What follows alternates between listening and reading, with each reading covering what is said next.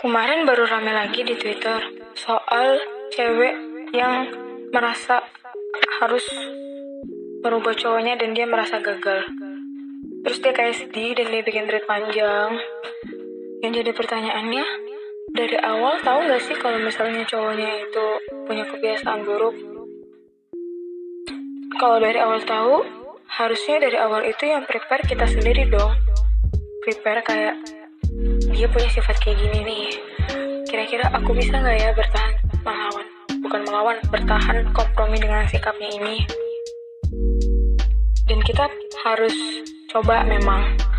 Tapi selama kita coba, sampai selama apa sih kita bisa yakin kalau dia bakal berubah? Bukannya lebih banyak lagi yang kita harus lakukan itu adalah kita harus meyakinkan diri kita kalau kita bisa kompromi bener-bener kompromi dengan sifat buruknya yang gak, yang gak kita suka. Bukan sifat buruk sih sesuatu yang gak kita suka dari dia gitu. Bisa jadi kan sesuatu yang baik tapi mungkin kita nggak suka. Kenapa juga kita harus merasa punya tugas dan punya beban untuk merubah seseorang menjadi lebih baik? Kita juga belum tentu baik.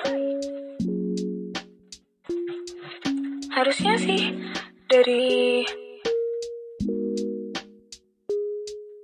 kenalan, pendekatan, pacaran, harusnya bisa mengerti kalau misalnya kita nggak bisa merubah siapa pun, kita nggak bisa merubah persepsi orang, apalagi merubah sifat dan wataknya. Yang bisa kita rubah itu cuma persepsi kita dan mata kita supaya lebih sering ngalah aja. Aditya Dika juga pernah ngomong kalau misalnya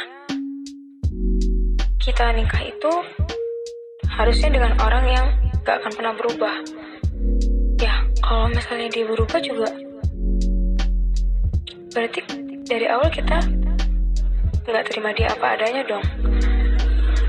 Kalau misalnya dari awal kita aja udah nggak terima, gimana kita mau menjalani hari-hari selanjutnya? sebenarnya ini renungan juga sih buat aku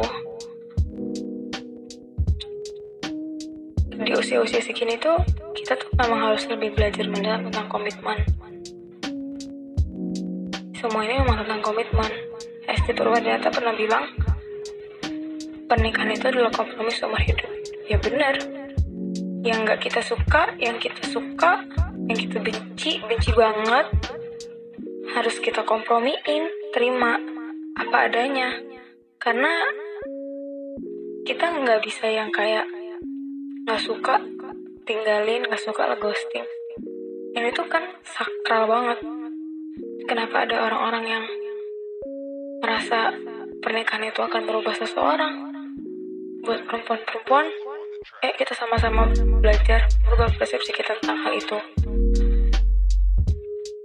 Yang bikin laki-laki loyal stay ada di sebelah kita itu hanya dirinya sendiri.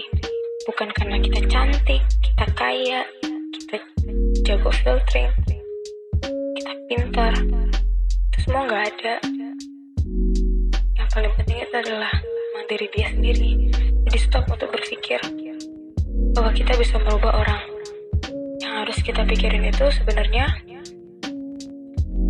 meyakinkan diri kita sendiri. Kalau misalnya kita memang bisa terima dan kompromi dengan semua yang ada pada diri dia. Tak